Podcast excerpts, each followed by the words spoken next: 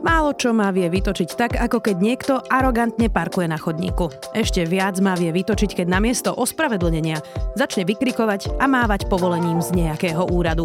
S privilégiami má ísť ruka v ruke aj zodpovednosť. Verejná služba nemá byť papalášizmus.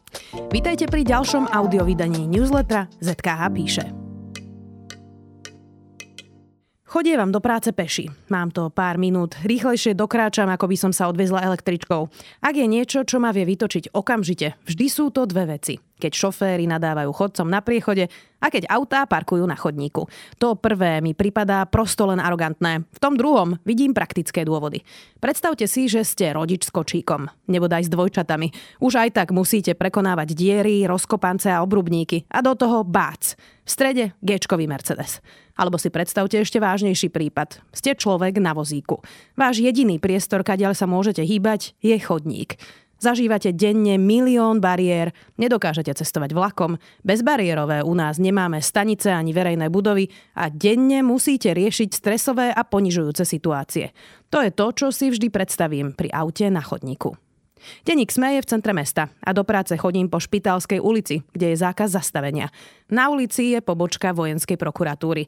Každý boží deň tam parkuje čierny Volkswagen Passat na chodníku priamo pred vchodom. Raz sa mi pošťastilo stretnúť pána aj naživo a tak som sa ho spýtala, či sa mu zdá normálne parkovať na chodníku, kde je zákaz. On mi vysvetlil, že nosí každý deň na generálnu prokuratúru poštu a v ruke mal asi desať malých obálok. Potom gestikuloval a ukázal mi povolenie so zeleným pásom. Vidíte, mám to dovolené. Môžem stáť všade. Mám výnimku. Myslím, že som mu vtedy odvetila, že povolenie má byť pre špecifické situácie a že to nie je povolenie na to, aby sa každý deň v týždni správal ako buran. Parkuje tam aj naďalej. Každý deň. Dnes mi jedna followerka Kristína poslala video, na ktorom je tento pán. Na mieste, kde pravidelne parkuje, niekto odstavil bicykel. Kristína sedela v nedalekej kaviarni. Pán na ňu vytasil preukaz a vykrikoval, že je z generálnej prokuratúry. Má povolenie a môže si stáť, kde chce. Vyhrážal sa, že odstavený bicykel skopne. Video Kristína zverejnila na svojich sociálnych sieťach. Mňa nijako neprekvapila. Po streľbe na Zámockej som šla kúpiť rúže za celú redakciu do kvetinárstva Orchidea, ktoré je pri hlavnom námestí na pešej zóne. Pred vchodom stálo vládne auto s rovnakým povolením rovno v strede úzkej ulice na pešej zóne. Keď som vošla, vnútri stál šofér a vyzdvihoval veľkú oficiálnu kyticu s trikolorou na stuhe pre vysokého ústavného činiteľa. Čakajúc za ním som sa ho spýtala, či je vonku jeho auto. Spokojne odvetil, že áno. A to musíte parkovať v strede pešej zóny? Pýtam sa ho. Ja môžem, ja mám povolenie, mával na mňa. Ale to, že môžete, neznamená, že by ste to mali robiť, hovorím mu späť. Pán sa otočil a ignoroval ma. Viem, že to mnohým pripadá ako banalita. Už som takto nafotila aj policajtov, ktorí došli autom rovno pred food truck medzi ľudí a rozčuľujem sa nad tým pravidelne. Totiž nejde o to, že niekto tam zastane. Ide o to, že títo ľudia dostanú privilégia a ani im nenapadne, že by mali byť na seba o to prísnejší. Ak máte špeciálne povolenia, mali by ste ich mať na neobyčajné situácie. Povolenie pre policajtov zastaviť, kde treba, nie je vtedy, keď majú obednú pauzu a môžu normálne auto zaparkovať. Je určené na situácie, aby mohli zasiahnuť. Povolenie pre pána z generálnej prokuratúry podľa mňa nemá dôvod žiadny. Ale predpokladajme, že by sa potreboval urýchlene s desiatimi obálkami dostať za Marošom Žilinkom, pretože od toho závisí čísi život. Povolenie nie je pás na hulvácke buránske správanie. A kým úradníci, zamestnanci štátu, poslanci či ministri nebudú rozumieť slovu služba, ťažko sa niekam posunieme. S privilégiami má ísť ruka v ruke zodpovednosť. Navyše neexistuje väčšia drzosť ako blokovanie verejného priestoru. Priestoru pre všetkých. Toto celé už vo mne vždy zaklincuje len to, keď vidím ministrov, ako idú stoosemdesiat cez mesto na hukačkách. Naposledy som išla po diaľnici do Markízy v nedeľu pred obedom a do relácie môjho muža išiel Igor Matovič. desať minút pred reláciou v nedeľu, potom ako už nebol minister financií, upaľoval šialenou rýchlosťou. V tuneli Sitina ma jeho šofér kvalitne vyblikal a trielil stoosemdesiatkou ďalej s meškajúcim exministrom. Okoľko väčší kontrast je, že ma pred pár mesiacmi pustila na priechode limuzína s prezidentkou Čaputovou. Popri tom neustále dokola počúvame nápady, ako treba znižovať poslancom a ministrom platy, ktoré sú už bez tak trhovo veľmi nízke. Ako môže minister zodpovedný za miliardy eur zarábať menej ako priemerný manažer v banke? Stačilo by namiesto znižovania platov zvyšovať nároky na politikov. Formálne aj morálne. Stačilo by, aby bola hanba vyťahovať na chodcov na chodníku kartičku prokuratúry. Nestačí si užívať auto a výnimky. S tým si človek rešpekt ešte od nikoho nezískal. Nedávno som sa ocitla za jedným stolom s veľmi talentovaným človekom. Aj mi to mohlo docvaknúť, ale nedocvaklo. To, že má niekto talent, ešte neznamená, že je v spoločenských veciach zorientovaný. Nemám vo zvyku debatovať po večeroch s ľuďmi na párty o vojne na Ukrajine ani o slovenskej politike. Dokonca by som povedala, že pre vlastné bezpečie a dobrú náladu sa polarizujúcim témam vyslovene vyhýbam. Lenže tu som prišla už do rozbehnutej diskusie, do ktorej som sa rozhodla nezapájať. Také tradičné, nechodím voliť, veď na čo, je to všetko zmanipulované. Sama na sebe som si otestovala, že kým ľudia debatujú o politike, štandardne ma to nejako nevzrušuje. Ako novinárka som obrnená. Politiku nevnímam osobne ani emotívne. Síce má reči o tom, že voľby nemajú zmysel, vždy rozosmejú, ale ignorujem ich. Každé jedny voľby na Slovensku ukážu, že v rukách to má volič. Neviem, aký iný dôkaz by občania chceli, ako nečakané porážky a víťazstvá každé štyri roky. Ale späť k nášmu večeru. Politika ma necháva chladnou, ale zistila som zásadnú vec. Pokiaľ ide o dezinformácie o vojne na Ukrajine, explodujem. Tento človek totiž najprv začal blúzniť o tom, že mu pred štyrmi rokmi prišiel povolávací rozkaz, že je vo vojenských zálohách a kedykoľvek ho môžu povolať do vojny. To sa nikdy nestalo, hovorím mu ešte pokojne. Presviedčal ma, že stalo. Nakoniec z neho vyletelo, že ten údajný povolávací rozkaz spred štyroch rokov nemá, pretože si poštu neprevzal. Inými slovami, nič také sa nestalo. Pokračoval tým, že Ukrajinci si za vojnu môžu sami. Ja rozumiem, že pre niekoho to môže byť diskusia pri stole, ale ja si vždy predstavím milióny ľudí na úteku a desiatky tisíc mŕtvych. Mám pred sebou tragédiu v Buči, zviazaných a popravených civilistov, mŕtve deti. Tu pre mňa neexistuje žiadna neutralita ani málo emócií. Debata pokračovala vyhlásením, že celá dnešná vojna na Ukrajine sa stala preto, že prezident Porošenko v roku dvetisícštrnásť zbombardoval východ vlastnej krajiny a Rusi museli prísť Ukrajincom na Donbase na pomoc. Človek by aj debatoval, ale pokiaľ nie sú zhody na základných faktoch, ako túto debatu viesť? Premýšľala som nad touto konverzáciou ešte niekoľko dní.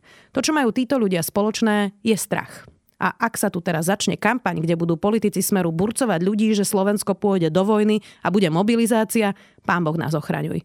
Veľa Slovákov je totiž strachom paralizovaných a dezorientovaných.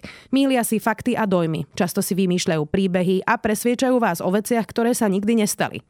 Obávam sa, že ak bude naozaj hlavná téma kampane strach z vojny, budeme sa čudovať, čo sa z ľudí všetko vyplaví. Ja som túto debatu veľmi nezvládla. Zvýšeným hlasom som ju ukončila so slovami, že ak budeme pokračovať, budem musieť odísť. Nakoniec spoludiskutujúci kapituloval a šiel na balkón fajčiť cigaretu. Nie je to asi najlepší plán. Hulákať na seba a nenájsť žiadnu spoločnú reč. Najbližšie mesiace preto budem musieť nájsť spôsob, ako s podobnými ľuďmi nájsť aspoň nejakú spoločnú reč. Vyjadriť pochopenie pre ich strach. Ak to prenecháme len politickej kampani, môžeme sa prvého októbra zobudiť do veľmi nemilej krajiny. Smer začal už teraz hovoriť, že na Slovensku hrozí mobilizácia a že tieto voľby budú o živote a smrti. Hovorí, že tieto voľby rozhodnú o tom, či pôjde Slovensko do vojny. Najbližšie mesiace bude veľká úloha na všetkých nenechať sa zatiahnuť do nenávisti a lží.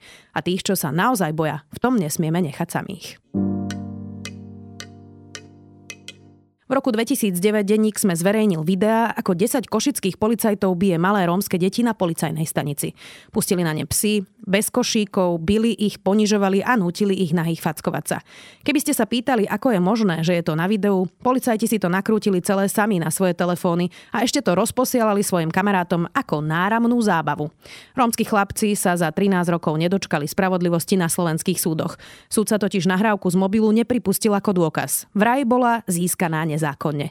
Máme na to už precedenci. Mnohí sudcovia nad tým len krútili hlavou, no dopadlo to ako vždy na Slovensku. Rómovia sa prosto nedomôžu spravodlivosti na žiadnom súde.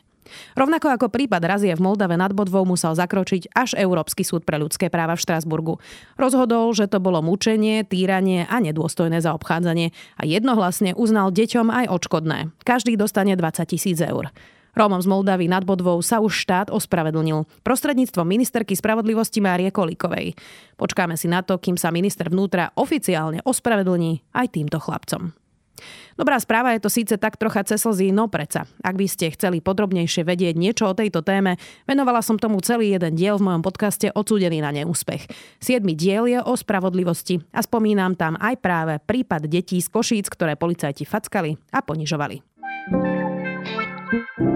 Článok týždňa. Deti sa vyrovnávajú s dedičstvom rodičov. Bruno Stefanini bol excentrický zberateľ umenia. Zomrel v decembri roku dvetisícosemnásť a mal deväťdesiatštyri rokov. Stefanini vlastnil aj veľmi veľa nehnuteľností a bol povestný tým, že sa o ne a ich nájomcov vôbec nestaral. Švajčiar má vo svojej masívnej zbierke viac ako stotisíc umeleckých diel, z toho asi šesťtisíc obrazov. Keď Stefanini zomrel, jeho dedičstvo začala spravovať jeho dcéra Bettina Stefanini a rozhodla sa urobiť vážny krok. Nariadila nezávislú komisiu, ktorá má preveriť pôvod celej zbierky a zistiť, či niektoré kúsky vzácneho umenia v zbierke jej otca nepochádzajú od nacistov, ktorí tieto diela zabavili Židom počas druhej svetovej vojny. Predbežne to vyzerá tak, že z deväťdesiattri diel, pri ktorých vzniklo toto podozrenie, šesť naozaj pochádzalo z rabovania nacistov. Prečítajte si článok The New York Times o Brunovi, Stefaninim a jeho dcére Bettine. Je to zaujímavé čítať, ako rôzne sa môžu dve generácie pozerať na tú istú zbierku. Podcast týždňa. Sexuálne útoky na univerzite. Tomáši, ty se v posledních týdnech podrobně věnuješ dění na Masarykově univerzitě v Brně, kde padla obvinění ze sexuálního obtěžování ze strany pedagogů vůči studentkám. Co se tam Pedagogická fakulta na Masarykovej univerzite v Brne má veľký problém. Ich dvaja vyučujúci masívne obťažovali študentky a hoci o tom univerzita aj fakulta vedeli, urobili len málo krokov. Až po medializácii Českým Seznamom postavili učiteľov mimo služby a začali vážne riešiť podozrenia. Od zverejnenia článkov už univerzita postavila mimo tretieho učiteľa telesnej výchovy. Studentky popisují, že problémy s učiteli byly veřejné tajemství, vycházeli mimo jiné z průzkumu, který na fakultě v roce dva tisíce dvacet uspořádala studentská oborová rada, který se týkal spokojenosti s různými aspekty studia. To téma se taky začalo více rozebírat po kauze politika Dominika Ferryho a šest studentek nakonec loni v květnu sepsalo šestistránkovou stížnost. Viac ako desať študentiek opísalo nechcený sex na výcvikových kurzoch, ale aj obchytkávanie pri skúškach. Ano, autorky stížnosti popsali ponižující sexistické komentáře ze strany učitelů, nátlak, ale také nabízení sexu studentkám a zmiňovali také přílišnou konzumaci alkoholu na kurzech, která mohla ohrožovat bezpečnost těch účastníků kurzu. Tento šialený príbeh otvára dôležitú diskusiu o obťažovaní študentiek na školách.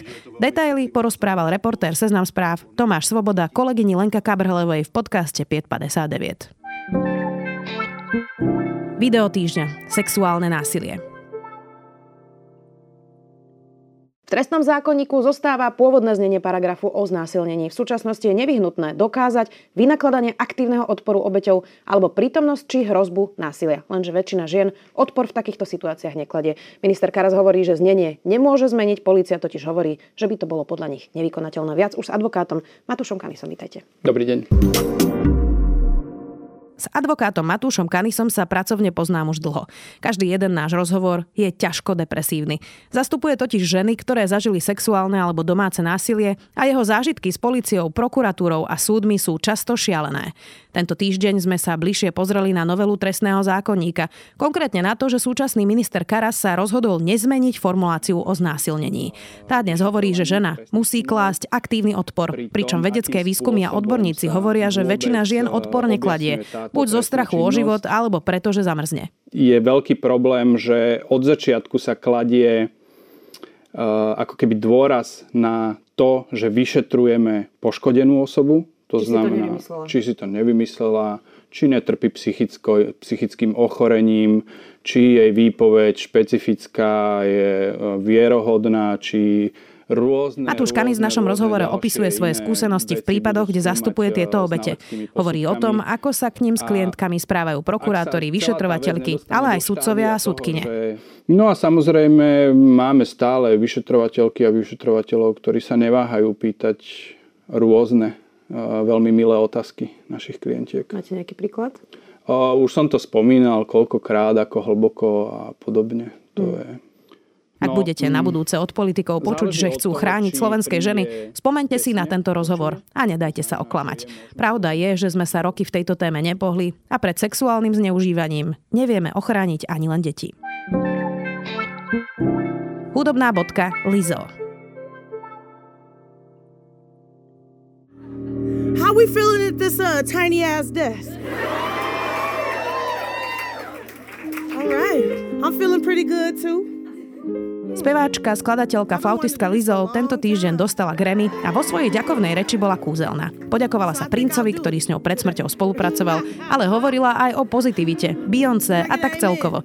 Ide z nej neuveriteľná energia. Jej Tiny Desk koncert pre en pé er je moja tohto týždňová hudobná bodka na záver.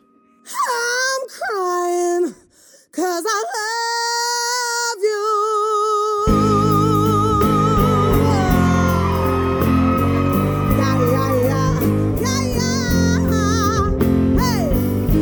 Been in love before. What the fuck are fucking feeling, Joe? Once upon a time I was a hoe. I don't even want a hoe no more. Got you something from the liquor store. Little bit of Lizzo and some more. Trying to open up a little more. Sorry if my heart a little slow. To bolo štyridsiate druhé vydanie newslettera zet ká há píše. Ďakujem, že nás počúvate.